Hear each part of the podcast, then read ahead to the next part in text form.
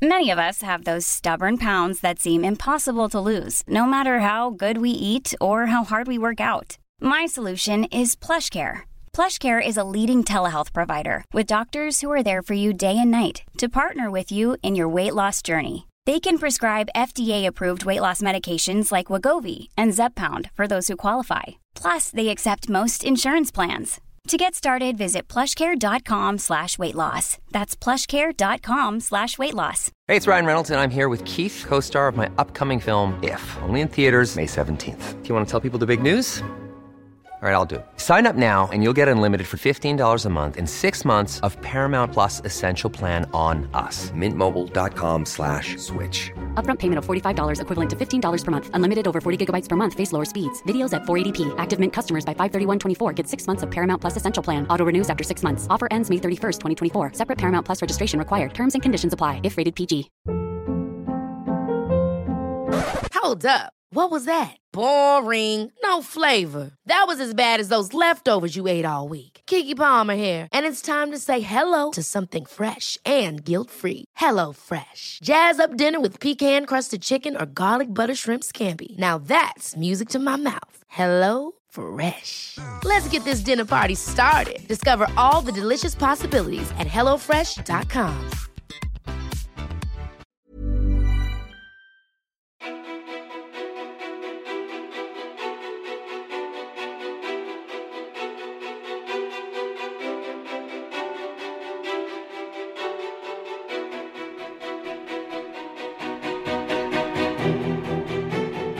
Nicole Falciani gästade Ofiltrerat för tre år sedan. Redan då en av våra största influencers som har haft en egen tv-serie om sitt liv, frontat stora kampanjer och tidningsomslag. Nu tre år senare är hon fortfarande en av de största inspirationskällorna för unga vuxna. Och hon har växt med integritet. Nicole räds inte att sätta ner foten och tar ställning för saker. Hon publicerade nyligen bilder på sin mens på Instagram för att bryta tabut och har kritiserats branschkollegor som gör tveksamma samarbeten. Hur upplever hon själv de här tre åren som har gått sen sist?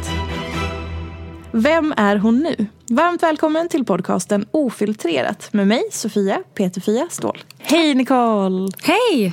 Välkommen tillbaka. Tack. Hur, eh, hur känns det? Nej, men alltså, det var så Stark sjukt. första fråga. Nej, men det var så sjukt när du sa att det hade gått tre år sedan. Ja. Det känns på ett sätt som att det var mycket mer nyligen. Men också på ett sätt som att det var ännu fler år sedan. Mm. Men det är sjukt. Tre år går så jävla fort. Ja, det gör verkligen det. Eh, och det, det första jag tänkte på när jag var så här, okej nu ska Nicole komma tillbaka och just det, det här pratade vi om sist. För när vi eh, i det förra avsnittet då, som finns, om man vill lyssna på det så finns det långt, långt, långt, väldigt tidigt i den här poddens historia. Eh, men då var du Eh, Vi sågs i juni och då under våren så tampades du med din depression. Ja. Ehm, och det jag kommer ihåg var också att du hade börjat gå i terapi och pratade om att det var det värsta du hade gjort. Ja. Eh, du verkligen avskydde det och tyckte det var jättejobbigt. Ja. Ehm, om vi börjar där. Vad känner du för det nu när det har gått tre år sedan dess? Alltså jag har ju blivit... Det är alltid så svårt hur man ska eh, liksom, uttrycka sig men typ ändå blivit eh, friskförklarad. Eller vad man ska använda för term. Ehm, Vad vill du själv använda för term? Jag vet inte. Alltså, jag har eh, liksom länge försökt typ förklara att även om man är typ fri från sin depression så har den, den kommer alltid ha format mig. Alltså jag, om jag ser tillbaka på vem jag var innan jag fick min depression och efter så är det absolut inte samma människa. Så att jag skulle ändå säga att så här, även om jag inte är deprimerad just nu och inte har varit det på väldigt länge så finns det ju ändå på något sätt kvar i en. Eller förstår du vad jag menar? Det är jättekomplext. Verkligen. Eh, men liksom jag, jag är ju inte deprimerad längre. Och jag tror jag slutade med antidepressiva den hösten. Om jag inte minns helt fel. Och sen så ja, men var jag bra i typ ett år skulle jag nog säga. Var ganska bra. Och sen förra hösten så började jag känna igen att jag började komma dit en gång till. I och med att när man har varit deprimerad en gång så känner man igen det mycket, mycket fortare. än, än vad man gjorde första gången. Och då tog jag tag i det direkt. Och eh, började faktiskt prata med psykolog via telefon. För att det vi snackade om sist är att jag jag klarar inte av den grejen när man ska gå till en psykolog och man ska sitta mitt emot någon man ah, inte har träffat, man inte känner. Och så ställer de bara skitjobbiga frågor och är så här, varför då? Hur tänker du nu? Eh, och jag klarar liksom inte av den grejen. Så då hittade jag en psykolog man kunde prata på telefon med. Och det funkade mycket, mycket bättre för mig. För att det jobbigaste var just att ta sig till psykologen mm. och sitta mitt emot någon och kolla någon i ögonen som man inte känner. Mm. Medan nu kunde jag typ ligga i sängen och prata med, med psykologen.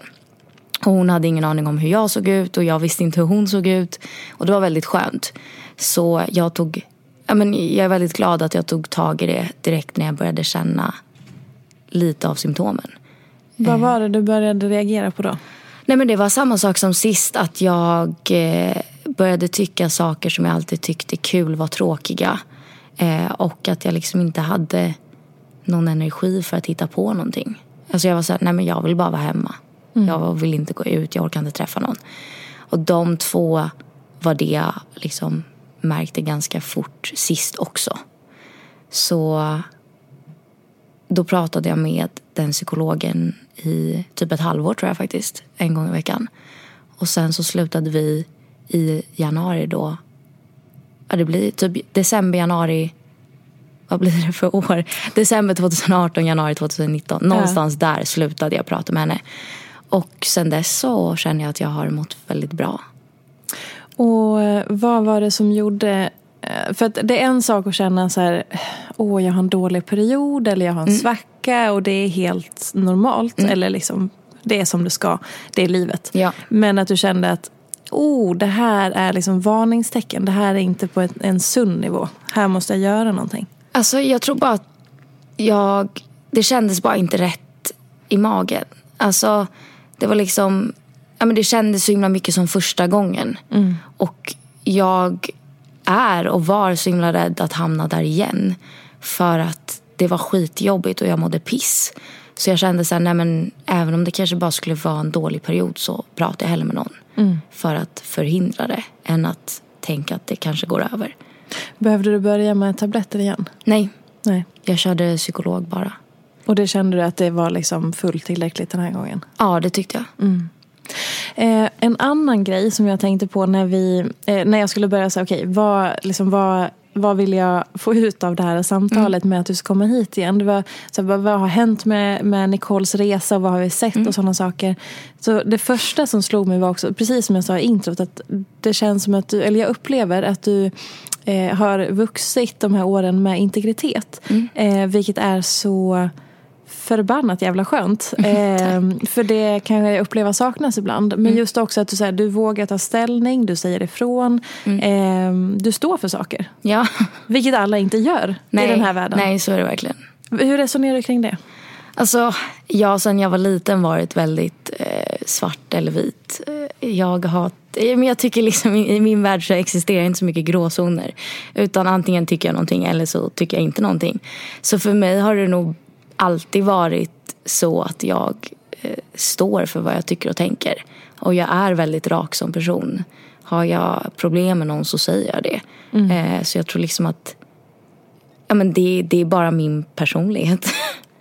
Men är det inte läskigt att så här, gå ut som när du kritiserade eh, samarbetet som Margot gjorde mm. med det här bikiniföretaget.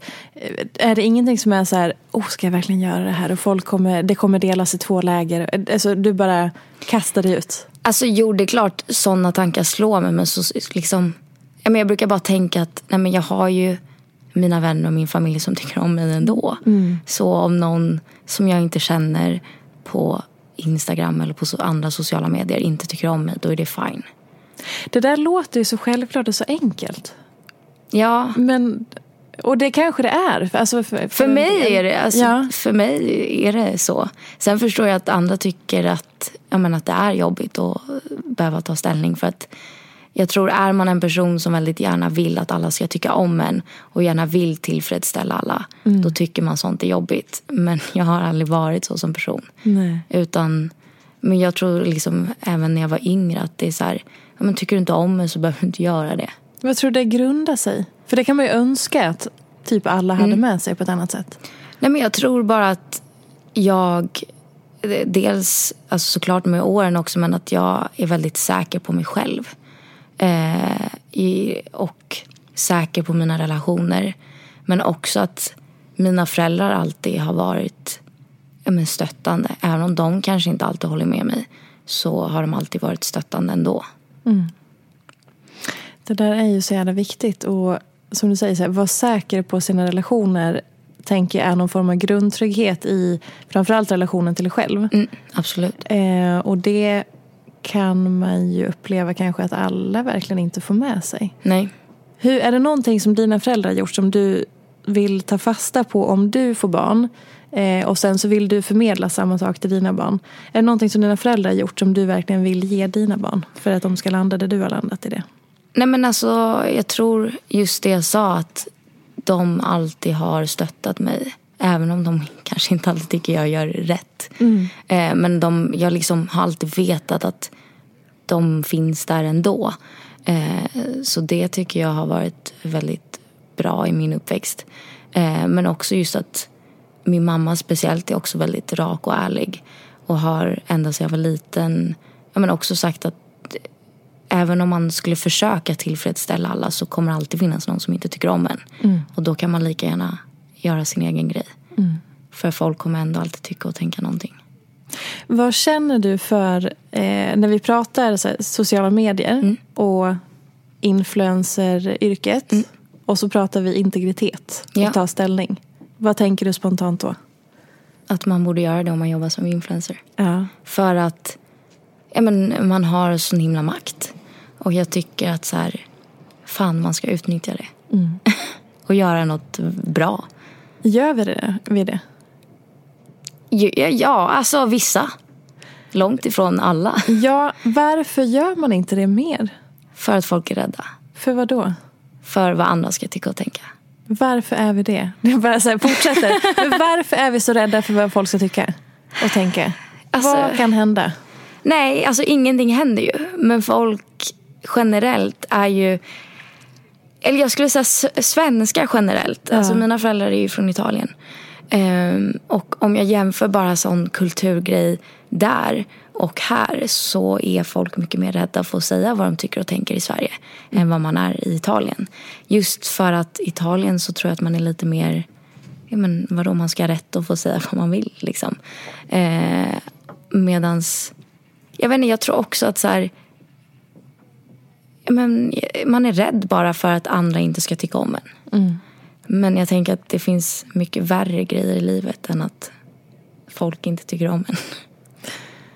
Ja, Gud, det är så intressant. För, att när, för, för jag kommer från en plats eh, alltså i mig själv där jag alltid har velat bli omtyckt och har väldigt svårt för den här att om någon inte gillar en. Eh, och har kämpat med det. Och det är så befriande när du säger att så här, men vadå, det är bara så självklart.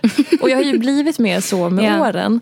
För att jag har försökt jobba på det så. Men det är, så, det är så sorgligt att det är som, precis som du säger, vår kultur är ju att vi ska linda in saker och man måste lägga fram det på ett visst sätt. Och Ja, man är verkligen. konflikträdd och man ska inte störa någon. Man ska nästan inte finnas. Nej, Alltså, så är det så här- verkligen. Så, förlåt, förlåt, förlåt. Alltså, Ja, men man, man ska passa in, liksom. man ska vara som Ja. alla andra. Jag vet, min, eh, min pappa är uppvuxen i en pytteliten by med ett par eh, bostadshus bara. Eh, och då var det ändå så att eh, min farmor, om de var ute och satt eh, och käkade middag på altanen och pratade lite högt så bara shh, shh, du kan störa grannarna, nej tyst. här, men ni är, det är ju ingen här, vi är i Nej. skogen. och det tänker jag representerar liksom hela vår kultur på ett väldigt bra sätt. Att man ska liksom, nej men shh, någon kan höra, vi ska inte störa dem nu. Ja men så är det lite, absolut. Men, hur, hur tragiska är vi? Jag, jag inkluderar mig själv. Hur jävla tragisk jag har varit i mitt liv. Nej, men det är så sorgligt. Förstår du vad jag menar? Så varför kan man inte få ta sin plats? Nej, jag vet inte. Vad fan? Det, det tycker jag man, man ska börja göra. Mm. Men okej, du tar ju ställning på ett väldigt självklart sätt. Vad får du för respons på det? Jätteblandat. Ehm, Jag la ju upp, som du sa nyligen, eh, tre mensbilder. Eh, Där var det väldigt, väldigt blandat. Berätta. Eh, ja, men dels många som, kvinnor som tyckte det var jättebra. Just för att det finns en tabu kring mens. Eh, och sen så var det ju väldigt många, speciellt eh, killar såklart, som eh, Gud vad äckligt, oh, varför gör du så här? Och, Men just därför. Exakt, och det var typ det jag svarade. Då svarade jag så här, ja exakt därför. Det var typ det jag svarade till 90 procent. Ja. Ehm, så det, var, det var väldigt blandat. Också faktiskt en del tjejer som eh, tyckte att jag var typ dum i huvudet. Men för jag, alltså, jag såg de där bilderna och de var ju väldigt konstnärliga. Mm, de, det var de, det var ju inte så att du la upp en blodig tampong rakt upp och ner och bara titta jag precis Nej. tog ut ur mig själv. Nej. Utan de är ju väldigt svartvita, Mm. konstnärliga, väldigt fina, alltså så vackra bilder. Mm. Hur, ja. Nej men alltså det är väl därför jag känner och har känt att det är väldigt viktigt. Ja. För att, ja men bara då att liksom, det kanske var 30-40 kommentarer som var eh, mer negativa. Så var det så här, okej men just därför behövs det. För att uppenbarligen så ja, men, har ju folk problem med det. Vilket är helt sjukt. Eh, och sen just att så här, många började jämföra med typ bajs. Alltså men- jätte, ja, men jätteoklart. Och jag var så här, men du kan ju inte jämföra mens med bajs. Nej. Alltså jag bara, du finns ju till på grund av att kvinnor har mens. Du Exakt. finns ju inte till på grund av att vi bajsar. eh, men det var liksom sjukt svårt för vissa att förstå. Kvinnor bajsar ju inte heller ska vi lägga till. Nej gud nej, absolut inte. Och om vi gör det så är det regnbågsfärgat. Ja, ja. Och doftar väldigt gott. Mm, otroligt. Enhörningar. Nej men så att, alltså. Jag har väl insett att ja, men folk har problem med det. Och därför behöver det exponeras mer. Vad händer i dig när du kommer på nu ska jag lägga upp en bild på min mens? Mm. Alltså, hur går den processen till i dig? Nej men alltså jag, alltså på mina kanaler så är det ju mycket så här fokus på men, eh, kroppen, alltså att man ska vara nöjd med sig själv. Och, även om man har celluliter eller ens mage rullar sig när man sitter. Eller, ja, men jag, jag försöker lyfta mycket så här kvinn, alltså för att unga kvinnor ska må bättre. Eh, och då kändes det som eh, ja, men när jag fick idén så dels hade jag sett lite andra sådana bilder eh, som hade fått väldigt mycket kritik. Men också så började jag tänka på när jag själv var typ 15 och mens var typ det pinsammaste som fanns. Det var verkligen Ja, men, tappade man en tampong i väskan så eh, ja, då var dagen förstörd och man ville helst försvinna. Liksom. Eh, eller typ om man eh, blödde igenom så var det också här, nej men gud. Alltså det, allt var ju så, man tyckte ju allt med mens var så himla pinsamt när man var yngre. Och när jag började tänka på det och på de här andra bilderna jag hade sett som hade fått väldigt mycket kritik så insåg jag att så här, nej men fan, det behöver göras någonting.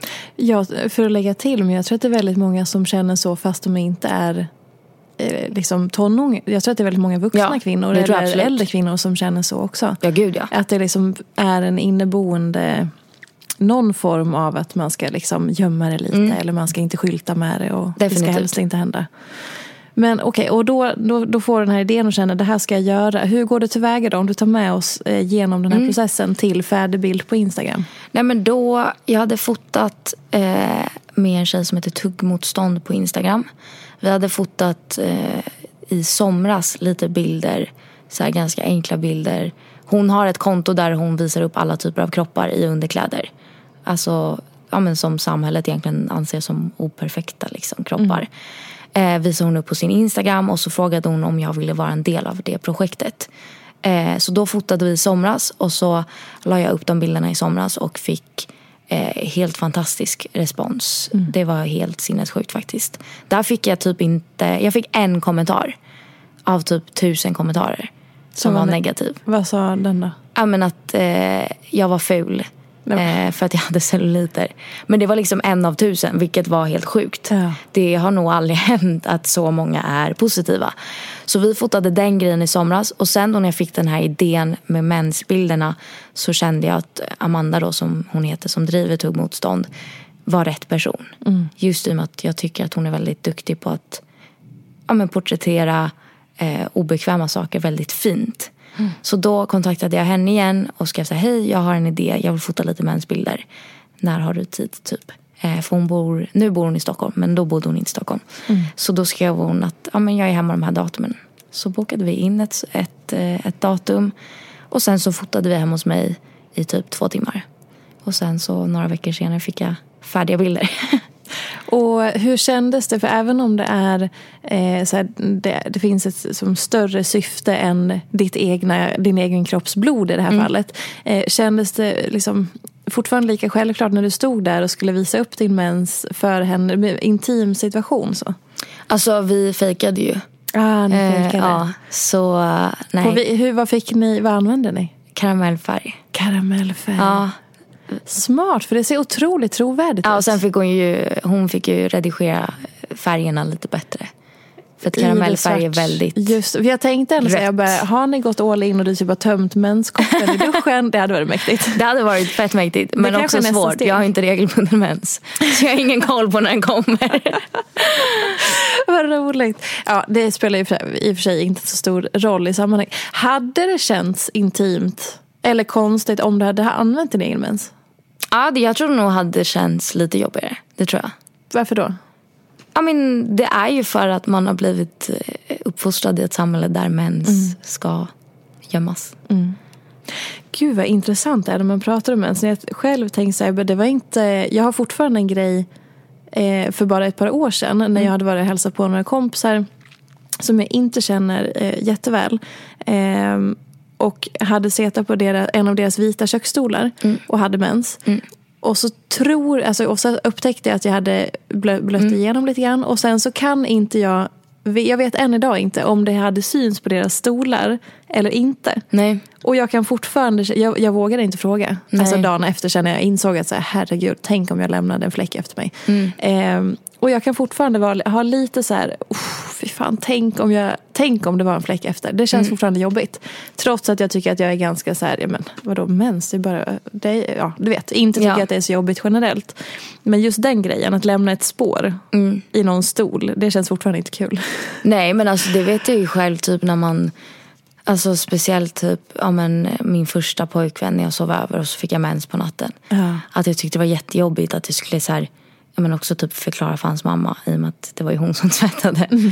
Ja men att så här, ja äh, jag har mensat ner lite här. Ja. Medan så här, nu efterhand så inser jag att det är så egentligen knäppt för att hade man haft ett sår på typ benet eller foten mm. och det hade blött, då hade man ju inte tyckt det var konstigt alls. Nej. Då hade man bara, oj mitt sår gick upp i natt eller jag mm. började blöda lite från benet. Det är ingen som ens hade höjt ögonbrynen så bara, oj gud hur är det typ. Men så fort det är att man typ har läckt igenom för att det är mens, då tycker man att det är väldigt jobbigt. Och det kan jag fortfarande tycka. Men det är också därför man, ja men när det har hänt nu även i liksom äldre år, eller vad man ska säga. Mm. Så försöker jag alltid tänka så här, men jag hade inte tyckt det var jobbigt om det var blod från någon annanstans. Just det, vad smart. Och så kan man förhoppningsvis putta det lite så att till slut så känner man exakt så mm. för sin egen mens. Ja. Intressant. Och sen så tänker jag också det här med mens överlag. Att man pratar inte så mycket om vad det faktiskt innebär. Man kanske gör det med någon vän. Mm. Men att så här, Ja men som att man sitter och oroar sig för att läcka igenom. Eller att mm. alla de här grejerna man gör för att ta hand om sin mens. Eller om man eh, testar olika saker. Menskoppar eller mm. tamponger eller olika grejer. Så jag kan tycka att man pratar ganska lite om de här olika grejerna som mens innebär. Ja men det gör man verkligen. Kan inte du berätta någonting mer om din mens? Oj, vad ska jag berätta? Eh, nej men jag har ingen regelbunden mens. Så den kommer lite när den kommer. Eh, Alltid så... en chock? Ja faktiskt. Ja. För den, den kommer, ja men jag vet ju inte när den ska komma. Men och då, hur många trosor och byxor blöder du igenom den Väldigt många. Dagen? Extremt många, gud ja. Alltså jättemånga tror... trosor som får slängas för att det inte går bort i tvätten. Och man tror lite att man är den enda som typ inte har... Jag är exakt likadan. Ja. Och bara, Oj, ja det var ju till. Nej men det hände Det här var faktiskt lite... Det var, jag tyckte inte det var pinsamt men det var lite jobbigt. I lördags så var jag på ett bröllop med mamma och pappa och min kille. Ja. Och eh, så känner jag att det börjar bli lite blött. Mm. Och så tänker jag så här, aj fan jag måste gå på toa och kolla. För ibland kan man ju typ känna om man får en flytning. Mm. Eller alltså att det kan vara det. Absolut. Så jag bara, men jag går på toa och kollar läget. Och så bara, nej, det är min mens. Och vi är på ett bröllop och jag har på mig en ljusklänning. Och ingenting, inga skydd? Nej, nej. Och jag hade med mig en liten, liten väska så det fanns ju inte ens plats för någonting. Eh, och grejen att jag vet att det inte är så men jag tycker alltid det känns som när jag får min mens att det forsar blod. Ja. Jag vet att det inte är så för att jag har pratat med barnmorskor. Liksom så. Mm. Men jag får alltid den känslan att nu forsar det blod här. Ja. Och så får jag lite panik för att jag sitter ju där och bara okej jag har ingen tampong, jag har inget trosskydd, jag har ingenting. Och så börjar jag fråga lite bekanta på bröllopet om någon har en tampong men alla tjejer har ju små väskor. Så alla är så här, nej. Alltså jag frågar säkert fem olika och det är ingen som har. Så det slutar med, tack och lov, nära där bröllopet höll till så fanns en pressbyrån. Så jag skickade dit min pappa. Och så fick han köpa tamponger och så stod jag still. Och bara, hoppas det inte kommer något nu. Ja. Och då är det det enda man kan tänka på. Ja, ja. Tills Alltså jag stod ju blickstilla och bara typ försökte inte andas. Jag bara, den kommer ju komma ändå. Det är som att det bara hoppar ut. Ja. Det där är så jävla. Och så dagarna innan, om man ändå har någorlunda koll på den, då kan jag också känna att så här, varenda gång jag går på toaletten, eller jag känner som du säger, ibland känner man att en flytning kommer. Och så tror man att det är. Då tänker jag också som att om, om det skulle hända när jag sitter på den här fåtöljen som är så här beige, då blir det som att jag skulle inte riktigt våga så här Vänta nu, nu är det som att det typ är en pöl där jag sitter. Som du säger, man tror att det är så mycket på en gång. Men det känns alltid så. Nej men så, det, det är alltid en chock för mig när min mens kommer. För det där kan jag tycka är så skönt att prata om. Att just, dels att det är en chock. Mm. Att man, för att jag kan tycka att ibland att det pratas så organiserat och fint om att så Mm. Ja men de här lätta delarna. Men så här, ett, du blir så jävla överraskad när det Ja, kommer. verkligen. Och jag är inte så organiserad så att jag typ lägger in ett trosskydd utifall att. Nej, nej, nej. Nej, nej, nej. Det kan hända om jag, jag önskar att jag var lite mer så. Men du vet. Man Men bara- jag tror också för att i och med att min, min mens har aldrig varit regelbunden. Nej. Sen jag fick den. Eh, och den är inte det även om jag går på p-piller. Så att ibland kommer den ju liksom efter tre veckor och ibland kommer den ju efter sex. Just Så jag har ju inte heller något hum om när den ska komma. Eh, och då blir det också så här, och jag är också extremt oorganiserad. Alltså jag har ju aldrig tamponger i min väska. Nej, Men så, nej. så frågar jag mig varje gång varför kan jag inte bara lägga ner en i varje väska jag äger. Men det kommer liksom aldrig dit. Nej. Så att, eh, alltså det har ju hänt jättemånga gånger. Alltså ibland när jag varit på så här träningspass. Mm. Så bara Oh, nu kommer den! och så får man springa på toa typ. Och hoppas att eh, någon i omklädningsrummet Ja. har typ en tampong eller en binda. Och en okej nu bara kastar jag ur mig en grej. Men jag har ett par jeans hemma. Mm. Som jag har eh, mens som inte går bort i skrevet. Mm.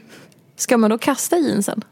Jag har faktiskt ett par eh, så här mysbyxor hemma. Ja. Som är eh, extremt fula men de är extremt sköna.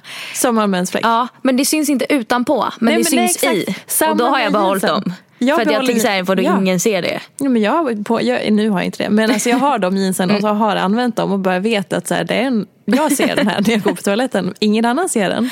Nej men jag tycker såhär, vadå så länge liksom, de är tvättade. Ja, ja. Och, det går typ inte bort. här- nej. Så, jag har faktiskt, ja men typ jag tror jag har två par sådana byxor. Som Mm. det syns i men inte utanpå. Ja, och då måste man ju få behålla dem. Ja, lätt. Bära med sig sin mens. Exakt, som ett minne. Ja, men fin. Och om det då läcker lite till, spelar ingen roll, det är redan Exakt, inkört. den är redan körd ändå. Gud vad roligt. Alltså det här, eh, skitbra att du lägger upp de bilderna. Tack. Ja men verkligen, det är så jädra viktigt. Jag menar här sitter jag 30 år gammal och bara, du, jag var skönt att höra att du också liksom väjstar massa kläder för att du mensar igenom dem och inte har trosskydd i eller liksom har koll på mensen. Ja, jag tror att vi behöver prata om det här. Ja, verkligen. Many of us have those stubborn pounds that seem impossible to lose, no matter how good we eat or how hard we work out. My solution is PlushCare. PlushCare is a leading telehealth provider with doctors who are there for you day and night to partner with you in your weight loss journey. They can prescribe FDA-approved weight loss medications like Wagovi and Zepbound for those who qualify. Plus, they accept most insurance plans. To get started, visit plushcare.com slash weight loss. That's plushcare.com slash weight loss. Quality sleep is essential. That's why the Sleep Number Smart Bed is designed for your ever evolving sleep needs. Need a bed that's firmer or softer on either side? Helps you sleep at a comfortable temperature? Sleep Number Smart Beds let you individualize your comfort so you sleep better together. JD Power ranks Sleep Number number 1 in customer satisfaction with mattresses purchased in-store. And now, save 50% on the Sleep Number limited edition Smart Bed for a limited time. For JD Power 2023 award information, visit jdpower.com/awards. Only at a Sleep Number store or sleepnumber.com. Hey, it's Paige DeSorbo from Giggly Squad. High quality fashion without the price tag. Say hello to Quince. I'm snagging high-end essentials like cozy cashmere sweaters, sleek leather jackets, fine jewelry, and so much more. With Quince being 50 to 80% less than similar brands. And they partner with factories that prioritize safe, ethical, and responsible manufacturing. I love that. Luxury quality within reach. Go to quince.com slash style to get free shipping and 365 day returns on your next order. Quince.com slash style. A lot can happen in three years, like a chatbot may be your new best friend. But what won't change? Needing health insurance. United Healthcare Tri Term Medical Plans, underwritten by Golden Rule Insurance Company, offer flexible, budget friendly coverage that lasts nearly three years in some states. Learn more at uh1.com. Eh, men om vi ska gå tillbaka lite, om du tittar tillbaka nu och tänker. Eh, nu är vi oktober 2016. Eh, nu har det gått tre år. Om du backar tillbaka till liksom, det som har varit och fram till nu. Vad skulle du säga är det som har påverkat dig eller präglat dig absolut mest sen dess? Oj, gud vad svårt. Ehm, nej men alltså jag tror ändå att det som har gjort, mm, alltså präglat mycket eh, är min depression. Eh, för att, men som jag sa innan, jag tror liksom att, eller jag vet att jag är en annan person idag kontra mot vem jag var innan jag blev deprimerad.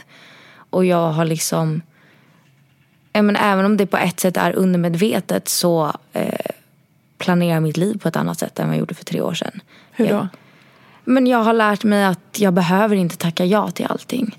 Eh, jag har lärt mig att det är okej att vara hemma en hel helg om det är det jag känner för. Och det är okej. Alltså, jag har ju alltid känt mig äldre än vad jag är. Eh, och innan så har jag liksom alltid ja, men försökt vara som alla mina kompisar som är jämngamla. Men också efter depressionen så insåg jag så här, nej jag behöver inte vara det. Jag behöver inte gilla att gå ut och festa. Och jag behöver inte göra det. Jag, jag kan ligga hemma en fredag och kolla på serier och äta godis om det är det jag känner för. Så jag tror bara att jag har blivit efter depressionen mer accepterande och lyssnar mer på mig själv. Så jävla viktigt. Verkligen.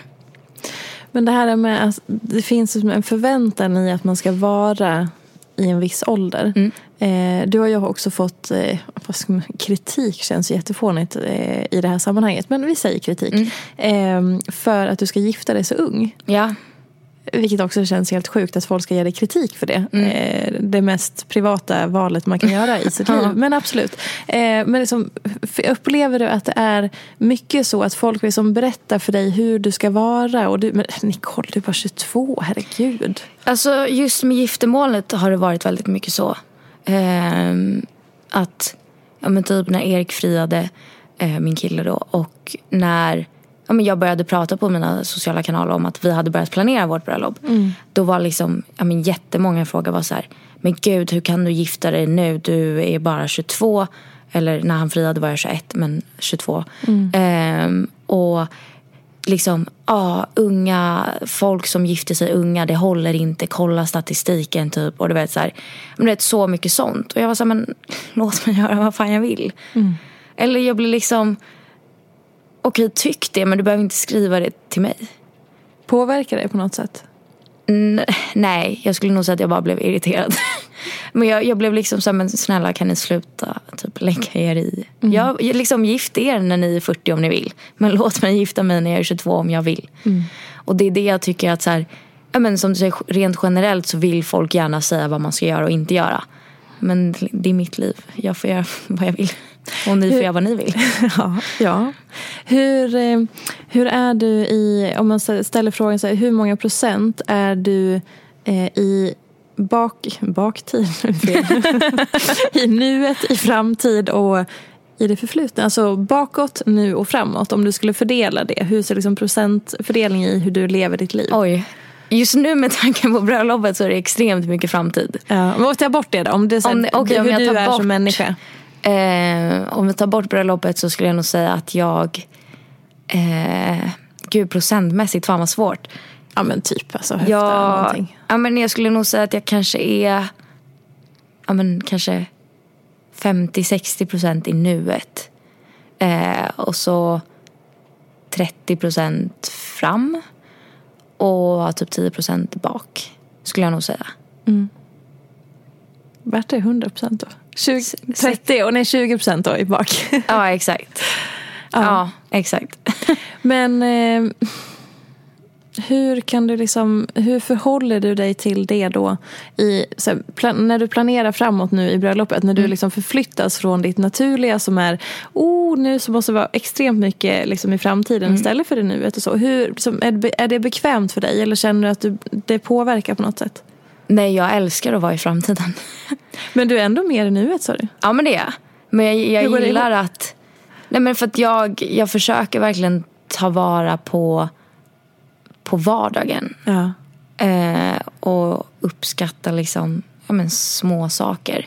Men jag älskar också att planera framtiden. Eh, för att jag tycker så här, det finns något härligt över det. Att så här, man vet inte riktigt vad som ska hända men man, man kan önska lite.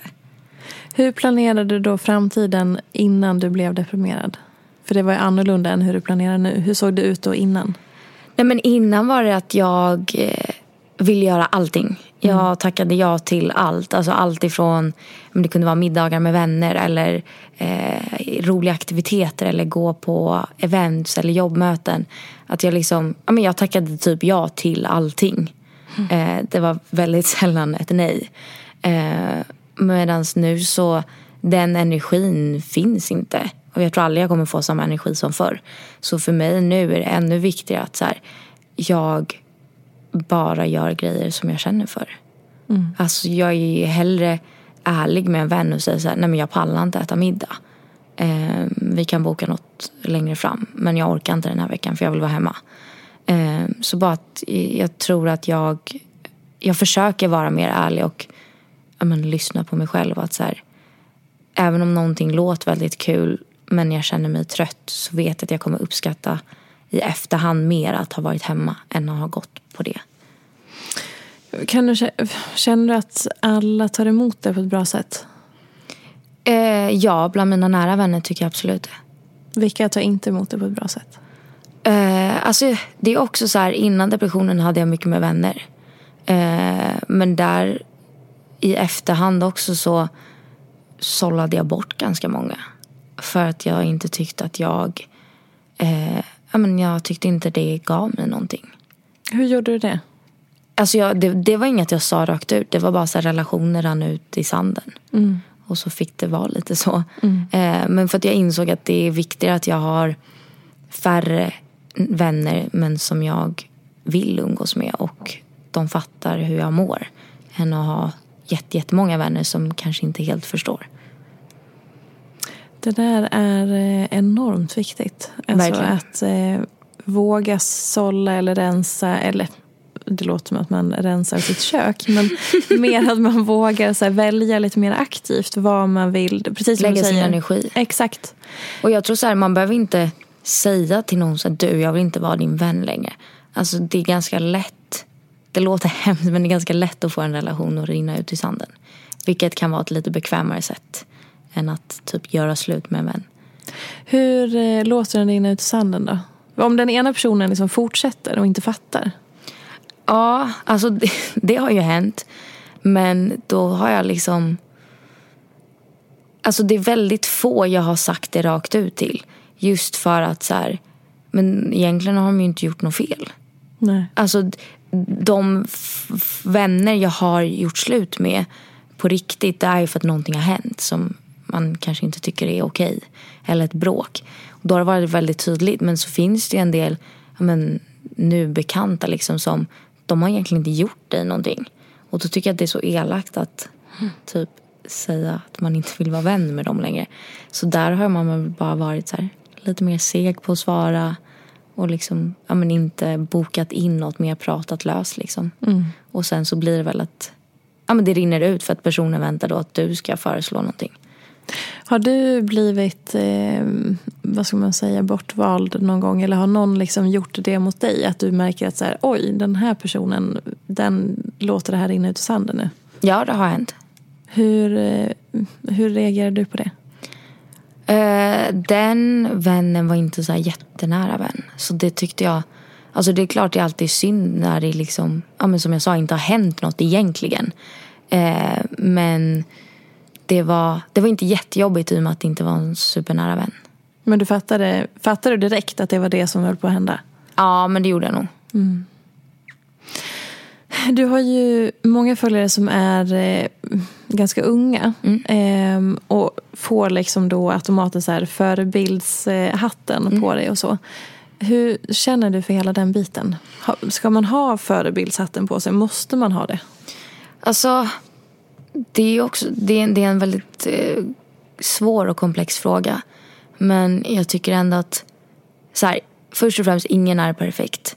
Alla kommer göra fel. Eh, alla kommer göra saker som men, kanske inte passar in på den bilden man har av en person. Men jag tror ändå det är viktigt att inse som influencer när man har speciellt unga kvinnor som huvudmålgrupp. Att man har ett ansvar. Sen eh, förstår jag att mm, ingen av oss har ju valt att vara en förebild. Men vi är det. Och så är det. Det är liksom ingenting man kan avsäga sig för att man är en förebild. Punkt slut. Oavsett vad man själv känner och inte. Så jag tycker att man har sitt ansvar. Sen är det klart, alla gör vi fel och alla kommer inte... Eh, man kan liksom råka uttrycka sig klumpigt eller man kan råka göra konstiga saker. Och det gör vi alla.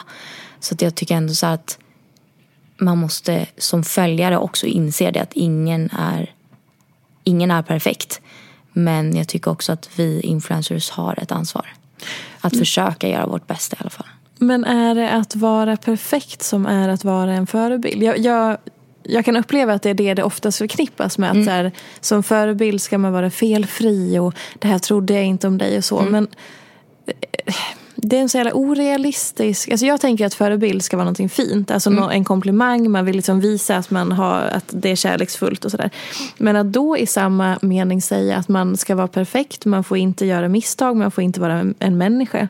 Det blir Nej. lite konstigt, det, det rimmar inte riktigt i mitt huvud. Nej, jag tycker inte heller det. Men det är ju som du säger, folk som har förebilder tycker ju att det ska vara så.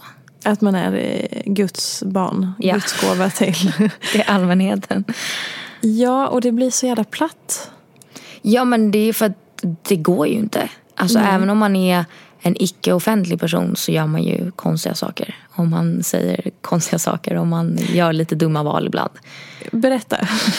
Nej, men jag tänker att så här, oavsett om man eh, är offentlig eh, och liksom har en väldigt stor publik som tittar på en. Eller om man har ett vanligt kontorsjobb. Så gör man ju fel. Men berätta om eh, någonting som du har gjort som du anser är så här, det här var jädra dumt. Herregud.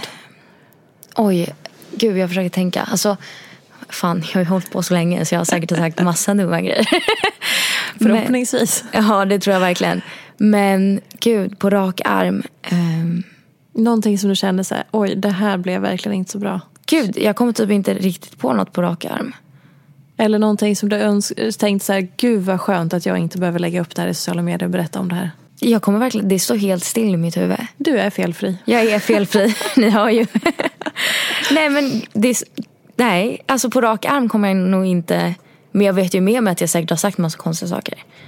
Hur, blir du en sån då som får varje timme och går och tänk, så här, har ångest för att du har sagt massa konstiga Nej. saker eller att det blir fel eller släpper du det? direkt? Nej, jag bryr mig inte. Du bryr dig inte om någonting. Vad blir det? Nej, men jag menar så här, vad går in i dig? Vad påverkar dig? Eh, Okej, jag fattar eh, vänner och familj och sådana du bryr dig om. Om vi tar bort dem och så bara så här, vad kan någon säga så att det verkligen tar till dig? Nej, men jag tycker det jobbigaste är när man får, eller när jag får kommentarer eller liksom DM eller något sånt om någon av ens familj eller vänner. Alltså du vet att de hoppar på dem istället för mig. Och det, det tycker jag är det absolut jobbigaste. Dels för att men det är ju personer jag värdesätter högt. Men också för att de har inte valt att vara offentliga människor. Så det tycker jag, det, det är det jag mest blir mest arg över. Hur är det då i och med att Erik som är din nu blivande Mm. man, han är ju också offentlig och lever ett offentligt liv. Liksom, hur är det så att du får liksom, kastat på dig ansvar för saker han gör och säger och tvärtom? Eller liksom, hur funkar den balansen? Nej, jag har nog inte fått så mycket skit för ja, men, saker han har gjort eller sagt. Eh, sen har han inte sagt något jättekonstigt, tror jag. Förhoppningsvis. Men jag kan ju få väldigt mycket eh, ja, men liksom kommentarer som har med oss att göra eller om honom. Eh, och det tycker jag kan vara väldigt jobbigt. På vilket sätt? Vad säger de? Ja, men det kan vara allt ifrån att eh, vi inte borde, eller att han inte borde vara ihop med mig för ja, men massa olika anledningar som folk tycker. Som att... Ja, men att eh, jag är elak och jag är oskön och jag är omogen och jag har ingen världsuppfattning. Ja men du vet, massa sånt. Och vad baserar de det på? Jag har ingen aning vad de har sett på De har sett typ en, ett YouTube-klipp där ni skojar med varandra. Ja, då. Okej. exakt. Ehm, och sen kan det vara, typ om jag ibland har lagt upp någonting om Erik så kan det vara så här, men gud hur kan du säga att det här är bra? Det är det värsta jag hört. Och då kan jag bli, då blir jag liksom, jag blir mer ledsen när någon hoppar på mina nära och kära än mig själv. För att jag blir så här, sluta. då blir jag verkligen arg. När det händer mig så blir jag typ så här, ibland kan man bli lite arg eller irriterad. Men jag är så här, nej jag bryr mig inte. Ehm, vad tror du är liksom den största skillnaden på eh, Nicole nu och, och Nicole om ytterligare tre år? Åh gud. Ehm, om tre år, vad är jag då? 25? 25? Mm. Eh, gud vad sjukt. Alltså det där är verkligen en sak som jag tycker är lite skrämmande. Varför då? För att jag, jag har ju sån extrem åldersångest. Har du? Ja. Jaha. Jag tycker det är skitjobbigt att bli äldre. Alltså- Även, eh, Okej, berätta mer. Jag ska, jag ska vara tyst. Berätta mer. Nej men alltså så här, jag har ju alltid känt mig äldre än vad jag är. Eh, alltså även när jag var liten har jag alltid känt mig eh, lite missanpassad. Men och då, då tycker man ju logiskt sett att ja, men då borde det bli skönt att bli äldre. Men det blir liksom som att det blir någonting att jag är eh, typ rädd för att bli gammal. För att det känns som att livet ska ta slut. Eh, eller typ att, ja men, ja, men jag ibland om jag tänker så här, men gud när jag är 40 om 20 år. Då, ja men tänk om jag inte har gjort något vettigt då. Eller alltså jag blir så här Men ursäkta, rädd. du har ju redan gjort massa vettigt. Herregud, du har lagt upp mens på Instagram. Det är väl vettigt Tack. om något? Nej men jag blir liksom dels rädd över att bli äldre för att det känns som att livet ska ta slut.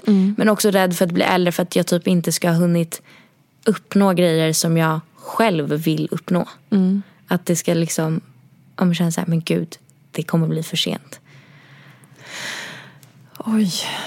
Ja. Så jag vet inte, när jag är 25, eh, Hur känns det att bli 25? det känns inte bra alls. Nej. Alltså jag tycker, alltså jag hade ju, Känner du att livet är över? När du är 25? Inte över, men det känns så här, fan då är jag ju gammal. Nej! alltså, du kan ju börja ett nytt liv när du är 25 om du vill. Du kan börja ett nytt liv när du är 30, 40. Jag vet, så där, Det är inte ens halva livet. Ja, men min kille är väldigt mycket så. Han är ju sju år äldre än mig också. Eh, så han är ju, han fyller 30 nästa år. Och han är liksom, han tycker typ det ska bli kul. Ja. Och jag har ju typ ångest för hans skull för att han ska fylla 30. Och han är så här, men vadå man kan göra vad man vill oavsett hur gammal man är. Ja, gud. Men jag, jag vet inte, alltså jag började ju få åldersångest när jag fyllde 18. Alltså jag satt ju och grät dagarna innan jag skulle fylla 18 för att jag mådde så dåligt. Över att bli gammal. Men kan det här ha att göra någonting med att du började jobba så tidigt? Ja, men för jag, jag, jag försöker liksom fundera på det här. Och jag tror att ja, men lite det som jag har tänkt på innan är att det känns som för mig i alla fall att om jag liksom hittar på, men, ja, men jag släppte ju en bok nu eh, i maj. Att typ, men det känns ju inte lika fett att säga att man har släppt en bok när man är 40 Nej. än när man är 22. Ja. Och, det är typ, och det är lite så jag tänker med typ allt. Och jag förstår ju att det låter jättetöntigt. Nej, men är inte det lite Blondinbella-generationen? Att man ska ha gjort allt innan man är 25, annars så räknas det inte. Jo, men så är mycket möjligt. Alltså att För det att det är typ det jag kan känna mest ångest över. Att så här, okej, ja, men det är klart jag kan göra allt oavsett hur gammal jag blir. Men det kommer inte vara lika coolt. Nej, exakt. Eller det kommer inte vara lika fett. Precis, det är, det är som att man ska leva ett helt liv innan man är 25. För ja. annars är det som att man har, eh, man har inte åstadkommit någonting. Nej men exakt. Det är ju hela den eh, 90-talisternas eh, curse kan jag tänka ibland. Ja, För men det är jag en sån jävla press i det. Ja men att, jag tror, ja men exakt som du säger, att det handlar så mycket om att man vill ha hunnit göra så mycket som möjligt på kort tid. Mm. Och då känns det, jaha men vadå, ska jag säga att jag har gett ut en bok när jag är 40? Jag, men alltså, jag skulle inte... gett ut en bok. Jag vet, men jag, jag, det, det, det är ju det som är också så här, eh, som blir svårt för att jag tycker inte det om någon annan. Nej. Men jag tycker det om mig själv. Men också en tanke som slog mig bara så här. Att, för det, nu är det ju väldigt många som ger ut sina typ eh, jag ska inte säga memoarer, men Nej. Mm. att man ger liksom en berättelse om sitt liv eh, när man är väldigt ung. Kontra att man ger ut en berätt, liksom boken om sitt liv när man är 45, 50, 70. Mm. Det är ju som, det är ju som två olika planeter. För, för Mm, verkligen. Man har ju inte levt ett helt liv när man är så pass, om man är i åldern 20 till 30 till exempel. Nej. Och jag säger inte att det ena är mer värt än det andra, men just alltså det är, det är ett märkligt fenomen att man ska ha hunnit levt ett helt liv att skriva om i en bok innan man har fyllt 30. Mm. Det är, så, det, är sån, det är sån orättvis syn på livet och vad man ska prestera i ett liv och vad livet ska gå ut på egentligen. Ja men så är det eh, verkligen. Alltså jag har ju fått förfrågan om att, skriva en sån bok. Mm. Men där har jag faktiskt känt att så här, vad fan jag har ingenting att berätta. Ja, du har, du har här, garanterat man är- jättemycket att jo, berätta. Jo, men, men det känns just som att, att... så här, den typen av bok, alltså för det, det jag menar är så här, jag, nej, men det vill man ju ut när man är 70. Ja. Tänker jag. För då har man ju... För, och framförallt för mig blir det inte så mycket själva boken i sig utan mer så här, vad är det för syn vi har på oss Mm. och livet och den värld vi lever i. Att så här, är det rimligt att begära att man ska ha en livsberättelse som 25-åring? Mm. Det är så jävla sjukt. Ja. Alltså när man tänker på det så Visst är det... är det sjukt? Jag har inte sjukt. riktigt tänkt på det innan men det är någonting som har skavt i mig. Bara, hur? Mm. Det, är helt, det är helt sinnesrubbat. Ja, och faktiskt. som sagt, ingen skugga på de som faktiskt skriver sådana böcker. För Nej. Mm. de har ju garanterat saker att säga. Jag menar bara hur det, vi har hamnat i den här liksom, synen på livet och på hur, vad vi ska göra med vårt jävla liv. Ja, så är det. Det är faktiskt sjukt. Ja, jag har nu aldrig när- tänkt på det så innan. Nej, knappt jag heller. Jag bara insåg, nu är det bara så här, kunna räta ut och bara, varför har, har jag liksom gått och typ irriterat mig på fenomenet, som sagt, Mm. inte personer utan fenomenet. Att det, ska krä... det är den här generationen att vi ska, vi ska leva livet innan vi är 25 och sen dör vi typ. Nu börjar... Mm. Nej, men alltså det är ju typ, jag förstår ju hur, men jag kan ju tycka ibland att men gud någon som är 40, de är så gamla. ja.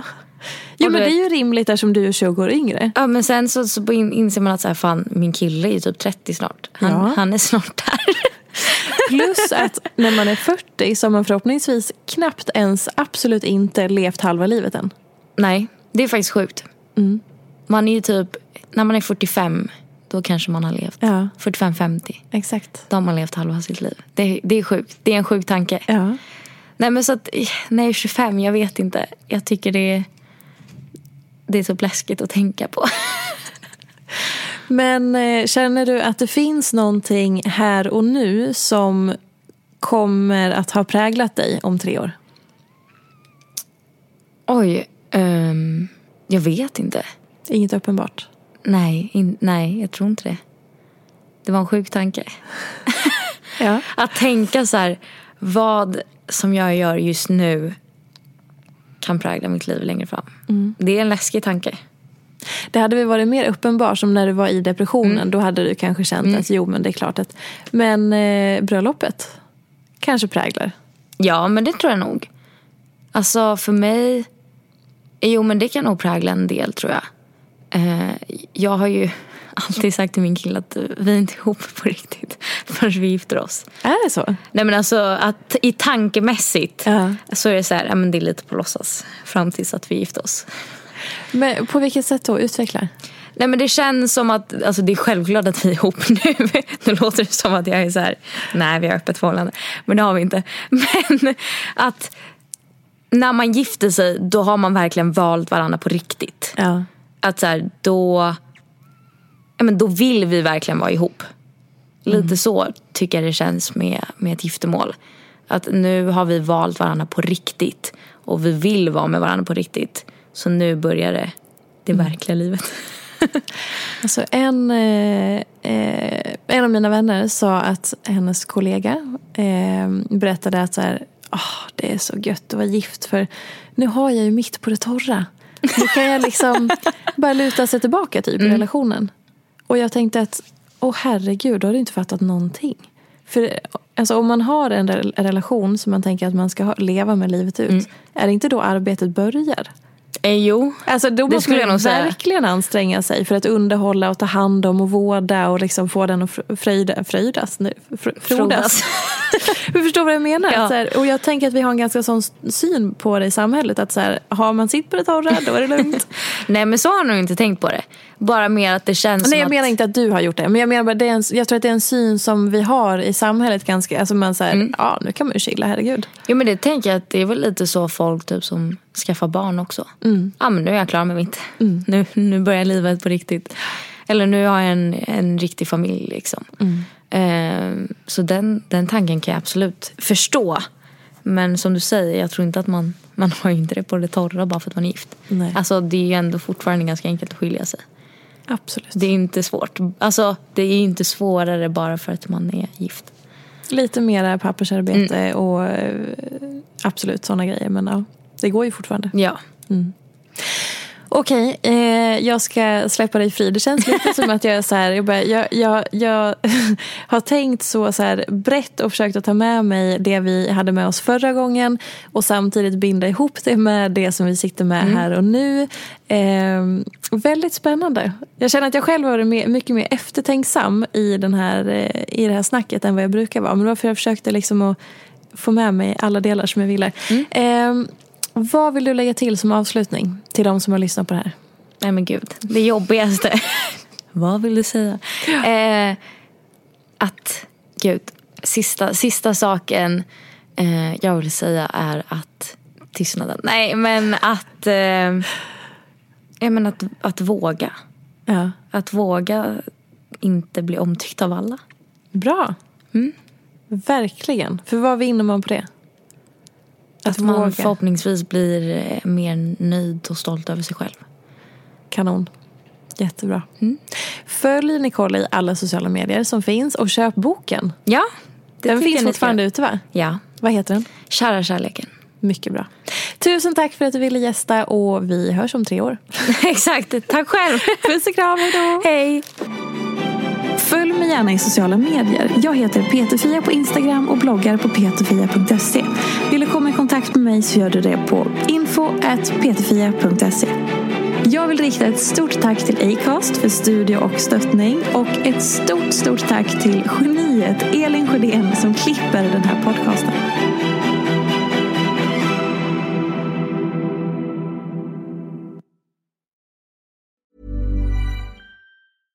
Ever catch yourself eating the same flavorless dinner three days in a row?